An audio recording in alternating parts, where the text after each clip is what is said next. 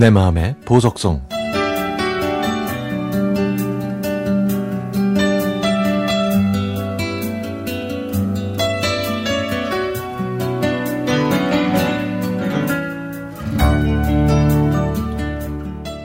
장미꽃이 만발하던 그때 제 인생의 변화가 다가왔습니다.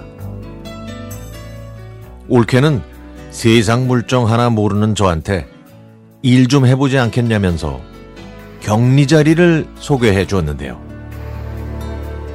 저는 뭐 썩 내키지는 않았지만 어렵게 말하는 올케의 성의를 보고 일단 해보겠다고 했습니다. 그런데요, 그 장소가 바로 이태원에 있는 디스코 클럽이었습니다.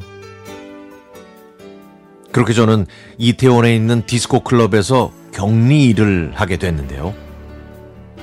하지만 저는 화려한 불빛과 쿵짝쿵짝거리는 그 음악 소리 때문에 정신이 하나도 없었습니다. 그 클럽에는 특히 미국 군인들이 많이 왔는데요.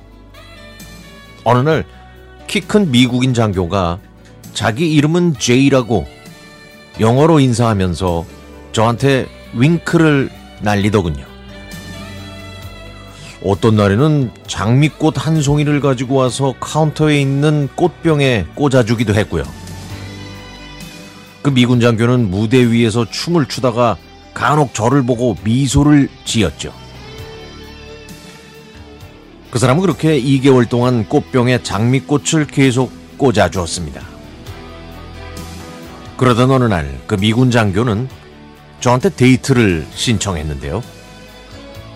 부끄러움이 많은 제가 애써 거절했더니 나중에는 장미꽃 한 다발을 들고 저희 집까지 쫓아온 적도 있었습니다. 저는 깜짝 놀라서 이름은 절대 안 된다고 말은 했지만 사실 마음속으로는 기뻤죠. 미군 장교 제이는 저를 사랑한다고 하면서 장미꽃을 하나를 안겨주고 제가 좋아하는 Wham의 Careless Whisper를 직접 불러줬습니다. 이것을 시작으로 저희는 친해졌고요. 저는 손짓 발짓 해가면서 서툰 영어로 그와 데이트를 했습니다. 연애 기간이 길어지자 그 사람은 저한테 결혼해서 미국으로 가자고 했지만 저는 선뜻 결정하지를 못했습니다.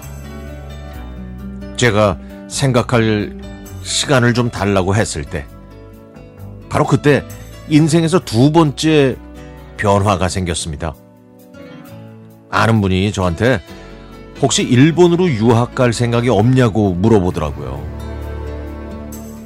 저는 고심 끝에 미군 장교와의 아름다운 추억들을 정리할 수밖에 없었습니다. 그리고는 곧장 일본 유학길에 올랐죠. 제가 선택한 곳은 일본 오사카였습니다.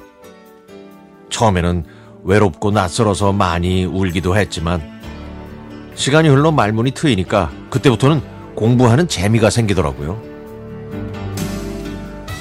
지금은 여러 가지 사정 때문에 일본에 갈 수는 없지만 저에게 일본은 제2의 고향입니다.